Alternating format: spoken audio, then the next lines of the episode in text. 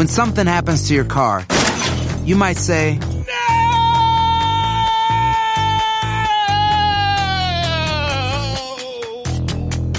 My car. but what you really need to say is something that can actually help. Like a good neighbor, State Farm is there. And just like that, State Farm is there to help you file your claim right on the State Farm mobile app. So just remember, like a good neighbor, State Farm is there. State Farm, Bloomington, Illinois.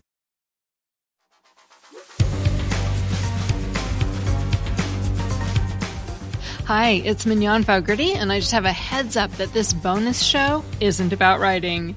Besides being Grammar Girl, I'm also the founder of the whole Quick and Dirty Tips podcast network. And this month we're celebrating the 15th anniversary of two of our shows, Money Girl and Nutrition Diva, an amazing milestone.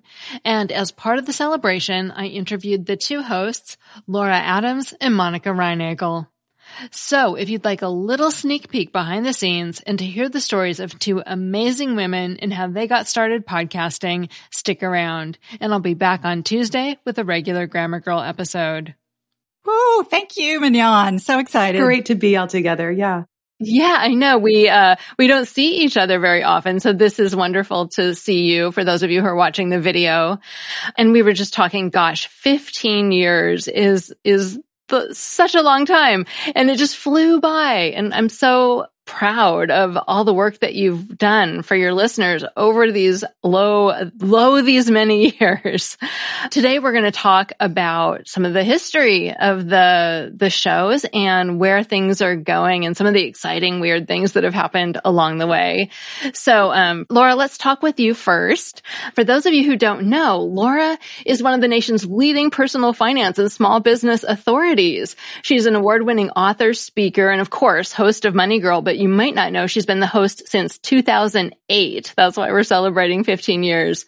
Um, she works with brands as an expert spokesperson, consumer advocate, and content creator. And her mission is to empower consumers to live financially healthy and rich lives by making the most of what they have, planning for the future, and making smart financial decisions.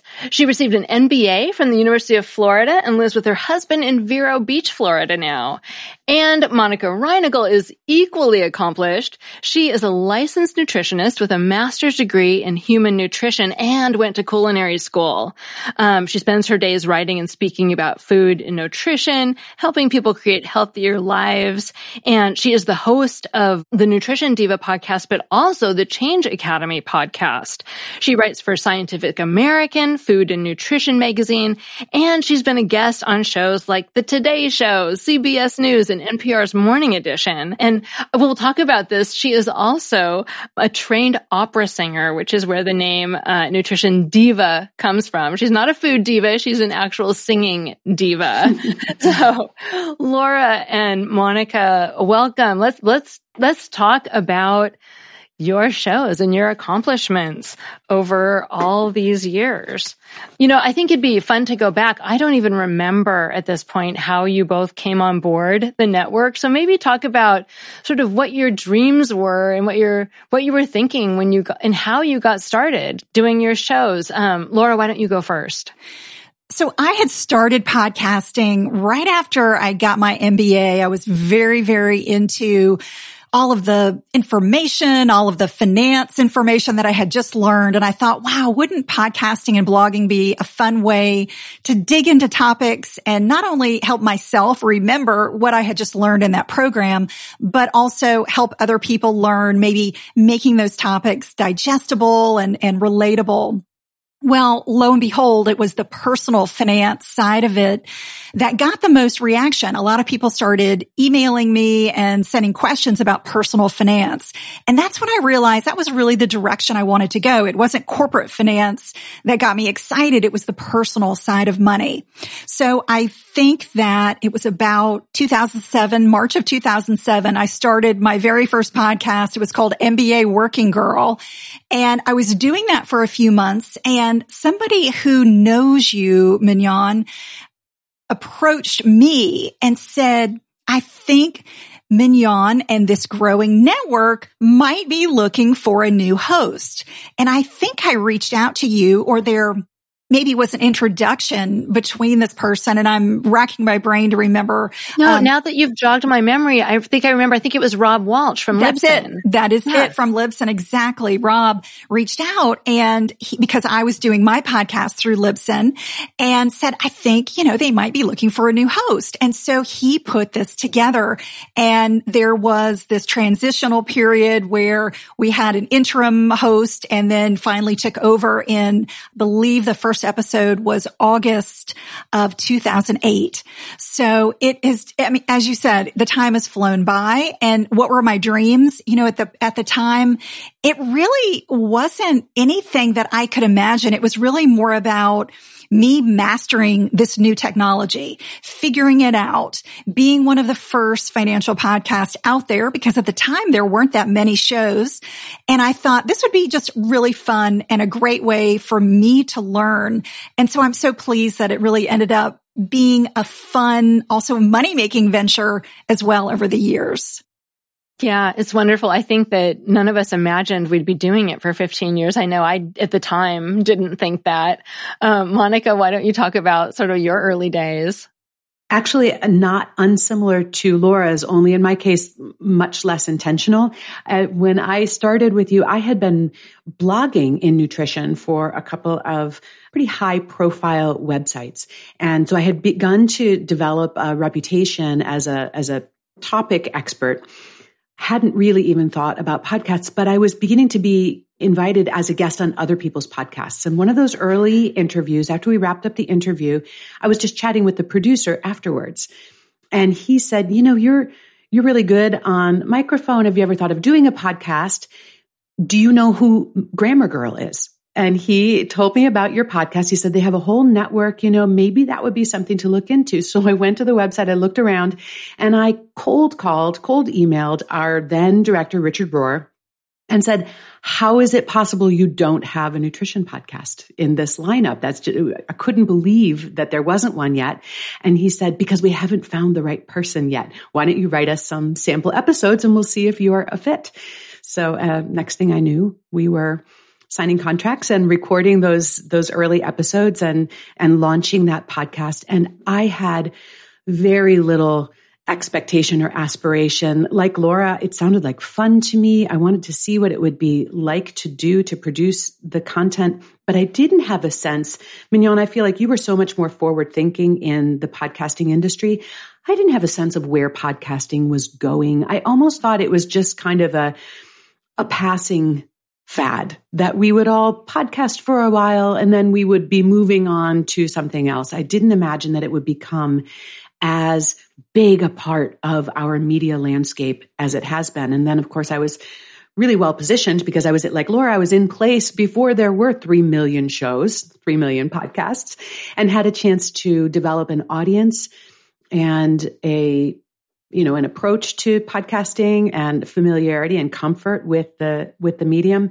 Still never thought I would be doing it for 15 years. When I got up to 10 years, I thought, well, maybe, maybe I should be wrapping this up, you know, handing the mantle on to someone else. But it's been so compelling. And part of it, I think, as with you, Laura, has been the relationship that develops with the listeners. The listeners were so present. They were so willing to email and send in questions. And I could see how they were responding to the show. And that really roped me in the fact that it was really a very two way relationship between the podcast host and the listener. That's one of the things I loved the most from the very beginning about podcasting was that interaction with the listeners because I had been writing too and you just don't get the same kind of feedback. And I, I, I, laugh when I think back about the early days because, you know, I thought that I was coming to podcasting so late. Like I thought I had just, you know, missed the boat, was the last person up that ramp and, you know, it was obviously now very, very early. I remember thinking that podcasting was like um, the early days of the internet or blogging, that it was a, or online newspapers, that it was a way to reach listeners directly with audio, you know, in a way that had been able to for a while reach them directly with text, and that it was going to change everything. I do think I thought the industry would change even more over time. I mean, what we do today for podcasting, you know, technologically is somewhat different, but conceptually, it's really kind of similar to what we were doing in the beginning. We're, we're giving audio information to people. You know, you talked about the listeners and the wonderful relationships we had with them. I would love to hear some anecdotes that you both have about um, things that have happened with your listeners. Um, do you want to start this time, Monica? Well, I, I have people that have been listening from the very first days of the show. And when they email me, they always tell me, I've been listening since the very beginning. I've heard every episode, which of course, very endearing. Mm-hmm. Um, and many of them have found themselves featured on the podcast because uh, listener questions generate a huge share of our content. And I always like to when they record a voicemail, we like to play their voices. When they just write into me, I will read their questions. And so they've been a, a character on the show um, since the very beginning.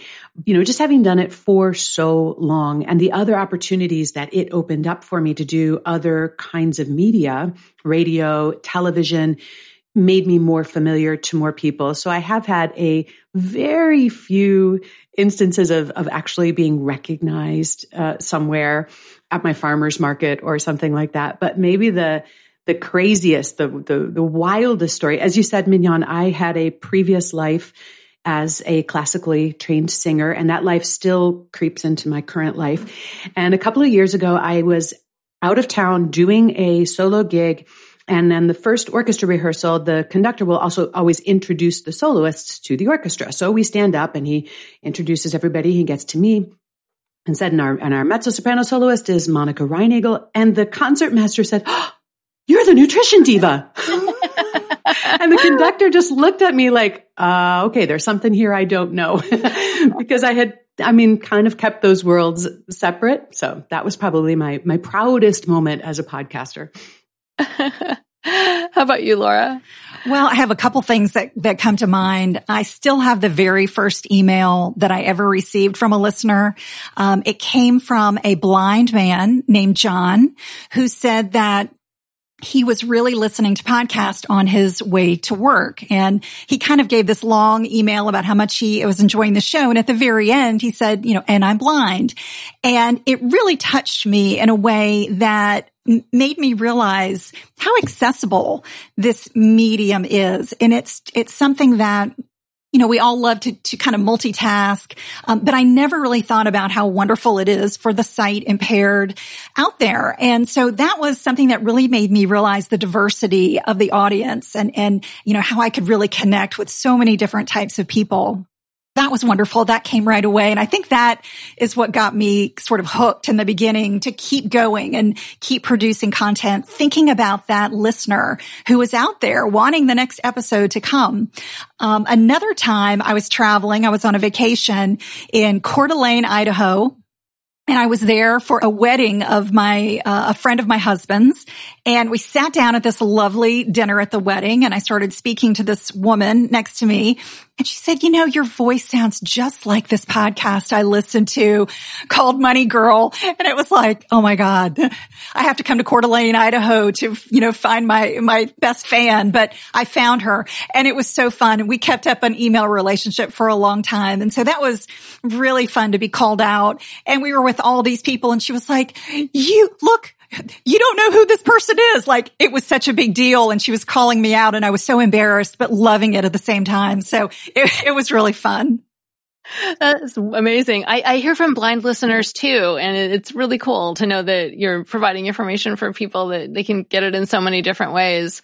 Um, I think the only time, this is so weird, but the only time I think I've ever been recognized outside of podcasting conferences is I went in to get a biopsy on a breast lump that turned out to be nothing. It was fine. But while the nurse is getting me ready, she's like, I know you. You were a grammar girl. I saw you on Oprah. And I'm like, yes, but can you pay attention to, you know, like I just, it was the weirdest place and time to be recognized of all the places and times. That does not sound as fun as my experience, but, but I'm glad everything was okay. yeah. yeah, that was weird. I think the, another interesting story I have is um, I heard once from a listener who named her daughter after me, um, which so there's a little mignon out there somewhere who I hope enjoys reading and writing and and doing grammar. That's, That's quite an honor, mignon. Yeah. I know. It was such a surprise. I, I think she would probably be, I don't know, between eight and 10 now, probably. Um, yeah. So you, you know, we, again, hearing from listeners and getting questions, which is always so wonderful. You know, I'm sure as I do, you find that you get a lot of the same questions over and over again. And so how do you, how do you handle that? Like, do you, do you refresh your content? Do you answer them directly? Like, talk about maybe that a little bit. Or maybe your answer, maybe the answer to those questions has even changed over the years. I know money and nutrition change more than grammar.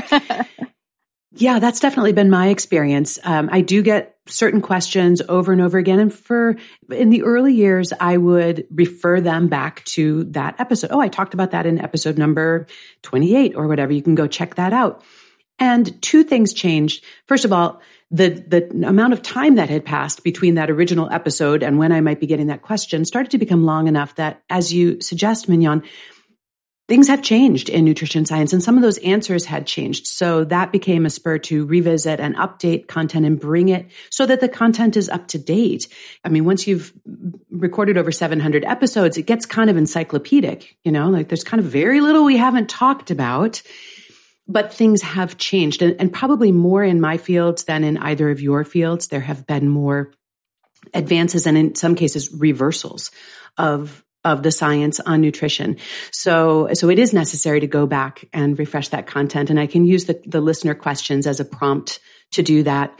And also I realized that in a way, it's a better listener experience instead of in the course of an episode. Another change I think I've made instead of just saying, Oh, and I talked more about this in this episode, you can go listen to that. I've started to just go ahead and pull that information into the episode that I'm working on now so that it's a little bit more accessible and all in one place for the listener that they don't have to then remember an episode number and go find that other episode. So that's a slight shift that I've made is, is actually repeating some of that content just so that it's all in one place for people. How, how do you handle that when people are asking for things that you've covered in the past? I have in the past kind of lumped things together. So if I saw a lot of questions about, let's say buying a home and mortgages, try to do an episode that kind of addresses a bunch of those. But I will say, you know, there are, there are changes year to year, particularly with taxes and retirement accounts. The questions that I get the most are not related to those specific changes. They're more about how do I prioritize things? Should I do this or should I do this? You know, and, and in a lot of cases, maybe a yes or a no, but there also may be a third thing to do as well that people are not thinking about. So trying to help people understand what are your options? What are the pros and cons? I never like to tell people this is the right way or this is the wrong way, but here are the pros and cons to all the different options that I see for you and, and, and things to think about. One thing that, you know, I will say is when I started podcasting, so that was 2008, we were in that that recession, that, that pretty bad recession. And so people were worrying about a lot of the things that we have recently been worrying about, like bank collapses and FDIC insurance and things like that. That has been so interesting to sort of see that cycle come back around, you know, now 15 years later. So it was interesting. I was looking back at some of the podcasts that I was doing around the recession in 2008 and, you know, really kind of updating that. So taking those topics that yes, you, you see over and over and over, but putting a spin on it that is current with what's going on in the economy today or, or what things have changed a little bit with, with the laws. Um, that's a way I, I feel like I, I can always keep it fresh. When something happens to your car, you might say, No.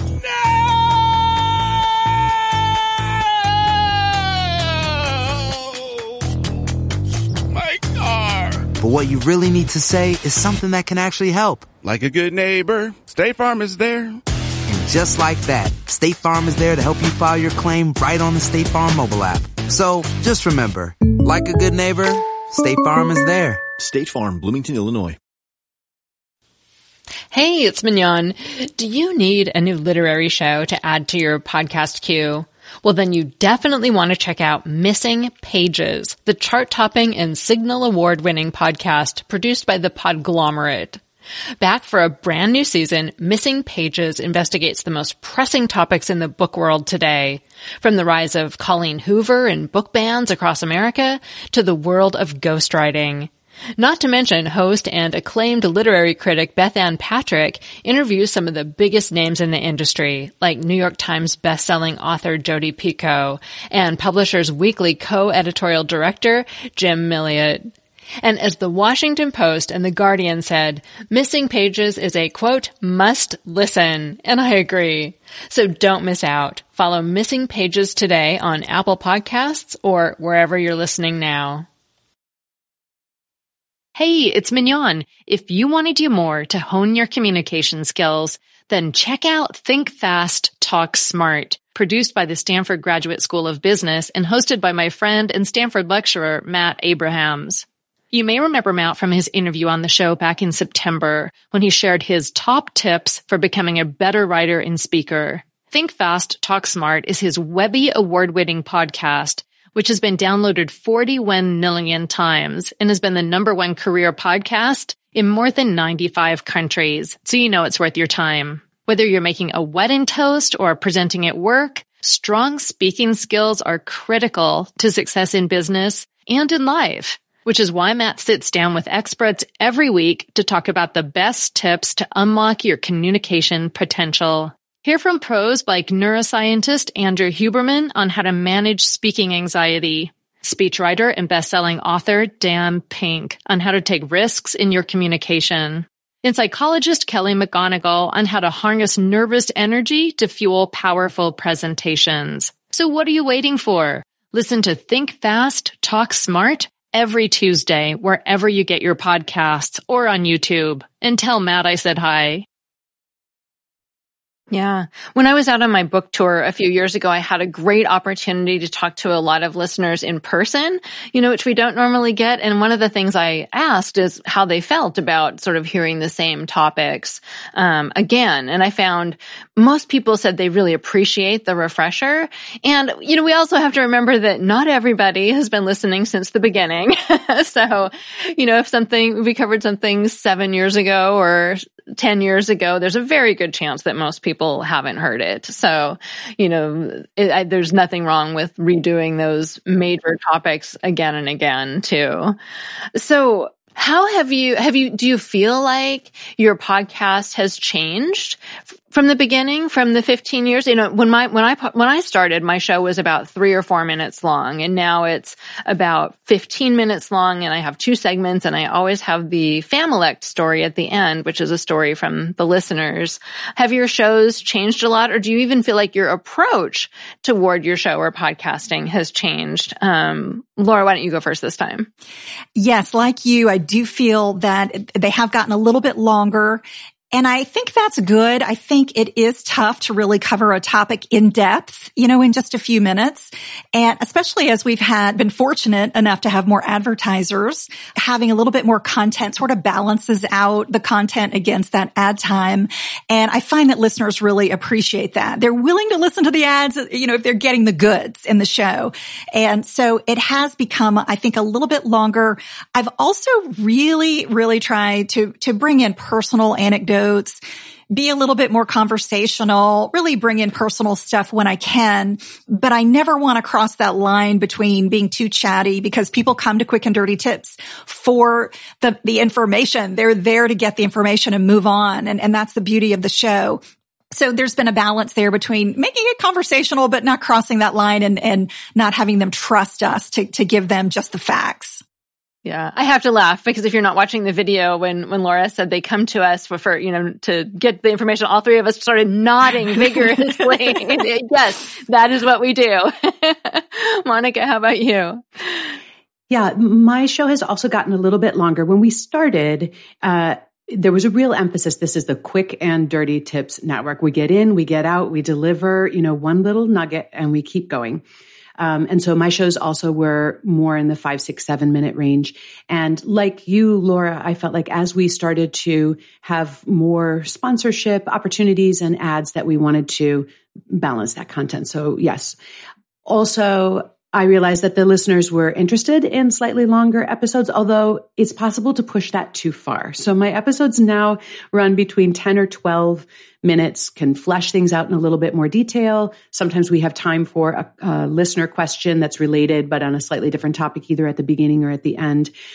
But a few times, uh, particularly when I've had guests on to do interviews when the shows have run quite a bit longer because I felt like the conversation was so interesting and so the, the episode had run maybe 25 minutes and we could see that the the listenership would drop off a little bit for those longer episodes. I hope that this episode will be an exception to that rule. but and I don't think that it was about not being interested in the conversation or in the guest at all. I think maybe it's just that our shows occupy a certain slot. If your commute is, you know, 12 minutes long or that's one episode. If it's 24 minutes long, that's two episodes. And, and maybe people are queuing up the podcast to, to fill specific moments in the day that those longer shows didn't fit into. That's my theory anyway. I, I, think you're absolutely right. I know when I, when there's a, a distinction between the analytics, the, the, so we, when I, when I do interviews at least, we get the same number of listeners, but we see the completion rate goes way That's down. what I'm talking about. Yeah. Yeah. So the same number of people will listen, but then you imagine, oh, they got to work and had to turn it off, you know, or something like that. They were done walking the dog and, and now the show has had its allotted time. so there was another sort of, I'll call it a, a gentle mandate at the beginning um, when we started. And I don't know if you experienced this the same way, Laura, but Mignon, you were very humorous in your podcasts. And um, Stever Robbins was also, uh, at that point, he was Get It Done guy, and he was like a stand up comedian, right? So there was pressure. I felt a little bit of pressure to be funny. Did you, did you find that, Laura? To yes, and find- I'm, and I'm not funny, but I, but I can find the personal aspect in, in mm-hmm. the topic. So I, I think, you know, that was sort of my way of making it a little less dry. But what we found is that if people are hardcore, they're really into the topic, they're there for the topic and, you know, they're not there for entertainment. Yes, if it can be a little entertaining, that is wonderful. But again, I think most of the listeners are like, give me the information. And, you know, if, if there's a little nugget of humor or personal anecdote, you know, fantastic. Well, Mignon, you did such a good job of using your little characters as yes. a way of making the uh, the the lesson stickier, you know, and helping us remember, giving us devices that would would keep them in our minds. That was brilliant. And um, and Stever had some recurring characters on his show as well. I never came up with any characters for my shows or, or little gimmicks that would run from show to show, but I do when I listen back to early episodes, I can tell then that I was really concerned with trying to be very professional and you know in my voice and in my delivery. And one thing that's changed for me, maybe not even in the content or what I talk about it, but I'm a little bit more relaxed and a little bit more willing to let my personality come through in in the shows than I was at the beginning. And that probably just comes with ease. You know, you do it long enough and you start to believe, actually, I am a podcaster and I can go ahead and be myself. Um, and because the listeners do develop such personal relationships with us. And I think that's the nature of podcasting and how people take in that content. You're, you're literally in their ear. You're whispering in their ear and you're accompanying them through specific portions of their day, whether it's their dog walks or their dishwashing time or their commutes, you're a constant companion and friend. And so they do feel a connection to us, which I'm sure you've all experienced if you ever have reason to be on the phone with a listener. And so often they will say like, oh, it's just so funny to hear your voice talking to me. It's so familiar. It is. It's like that whenever I go to podcasting conferences, I feel that way and people react that way to me. You hear, you hear them so much and then to actually talk in real time to someone whose mm-hmm. voice you recognize is, is, at first very jarring. Uh, it's cool and neat, but also jarring and you have to get used to it especially in those early days when video wasn't such a big deal we didn't you didn't know someone's face so mm-hmm. it was mm-hmm. sort of that radio effect where you know that weird moment when you see the dj for the first time and you're you, you were usually imagining that person who looked different looked somehow not the same they imagined you looked like your avatar Right. And what's funny is people say that people do think I look like my avatar, but the artist who made my avatar had never seen a picture of me. So, um, it was just a coincidence.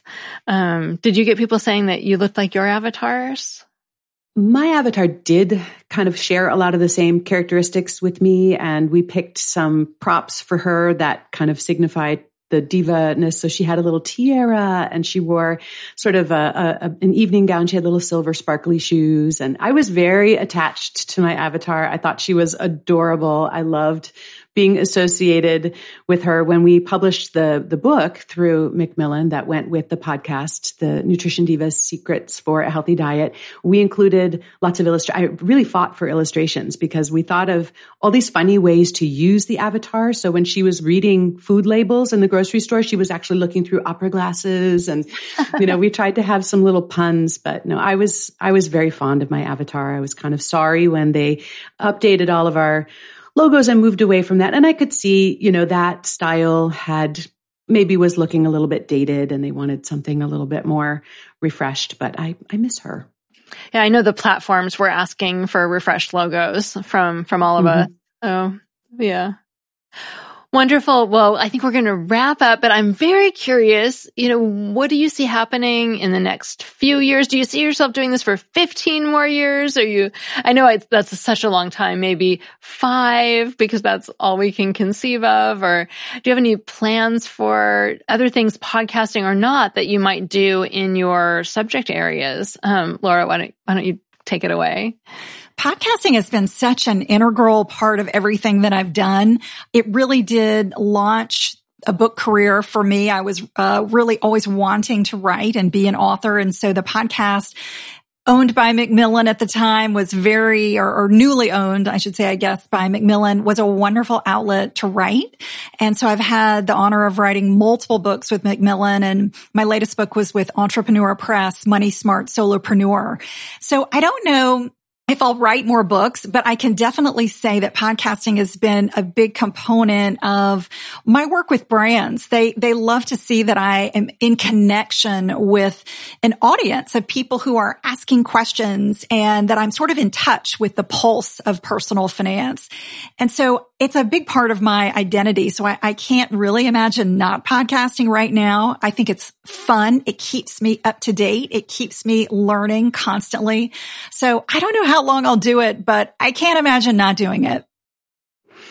Yeah, I feel the same, Laura. It has become such an essential tool for both uh, communicating on multiple platforms and also supporting my business, which is why we launched a second podcast the Change Academy, which is not with Macmillan or part of the Quick and Dirty Tips, but gave us an opportunity to talk a little bit more about some of the other services and programs that we offer and topic areas slightly adjacent to nutrition, more about behavior change, like what, not just what we should be eating, but why do we do the things that we do? And why don't they always line up with what we, what our goals are?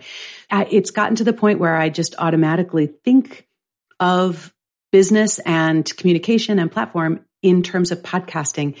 One of the things that um, that we're experimenting with next, I'm kind of excited about, is private podcasts as a way to deliver content to, for example, program participants or or coaching clients or something, realizing what a convenient and compelling and immediate way that is to communicate and to deliver information.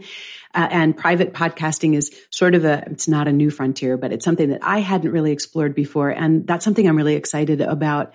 Uh, developing in my business over the next couple of years and really leveraging everything that I've learned as a public podcaster, you know, in, in that other application of it. There's just so much potential for podcasting to reach new audiences, to support existing businesses.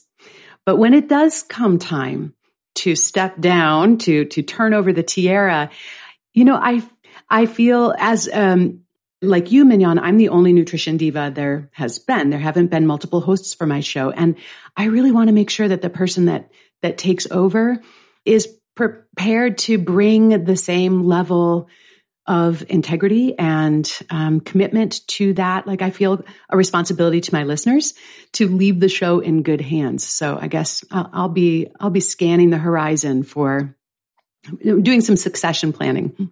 I feel exactly the same way. I feel like I have a huge responsibility to make sure whenever that day comes that it's the right person mm-hmm. who, who takes over because you do have this element of trust and, and just you do, you feel responsible for your, your platform and your listeners and you want it to continue to be a, a valuable, reliable source. Well, I am just, I've just been so grateful to have both of you filling that role for your shows. I know when I have a money question or a nutrition question, the first thing I do is see what has Monica said about this? What has Laura said about this? Um, you, you, were my first stop when I have any question in either of those areas. Um, so thank you for, you know, being part of the network and for giving me personally the information I've been curious about over the years. Oh, well, um, thank you. Thank you for inviting me into the platform and being a part of the quick and dirty tips community. I mean, being one of the hosts has just been such a highlight of my career. So it's, it's something that I'm super proud of and kudos to you for building this and staying with it and being such a, a part of its growth and, and the change. We've seen a lot of change, um, in, in, you know, the network over the years for the good. Um, and I really appreciate that and appreciate you hosting this, this podcast today. This has been fun.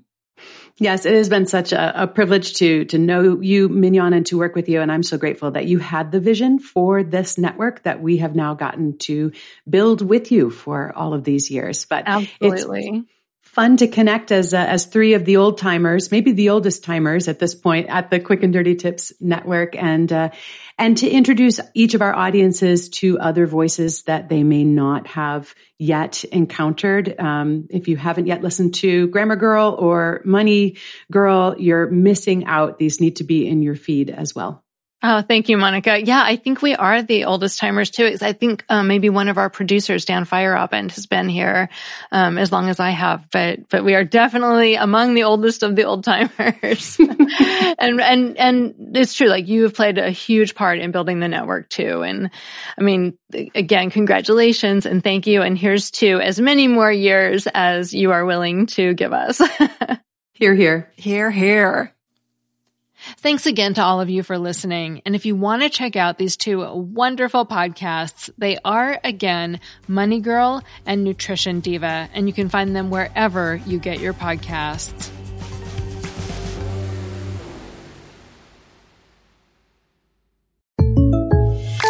When something happens to your car, you might say,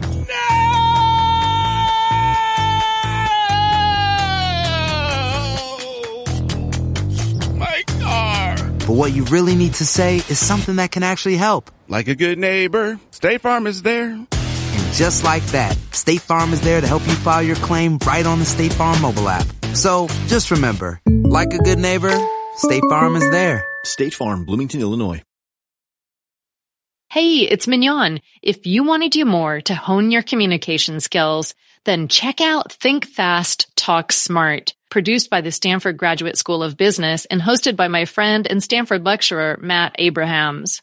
You may remember Matt from his interview on the show back in September when he shared his top tips for becoming a better writer and speaker. Think Fast, Talk Smart is his Webby award winning podcast, which has been downloaded 41 million times and has been the number one career podcast in more than 95 countries. So you know it's worth your time. Whether you're making a wedding toast or presenting at work, strong speaking skills are critical to success in business and in life, which is why Matt sits down with experts every week to talk about the best tips to unlock your communication potential. Hear from pros like neuroscientist Andrew Huberman on how to manage speaking anxiety, speechwriter and best-selling author Dan Pink on how to take risks in your communication, and psychologist Kelly McGonigal on how to harness nervous energy to fuel powerful presentations. So what are you waiting for? Listen to Think Fast, Talk Smart every Tuesday, wherever you get your podcasts or on YouTube. And tell Matt I said hi.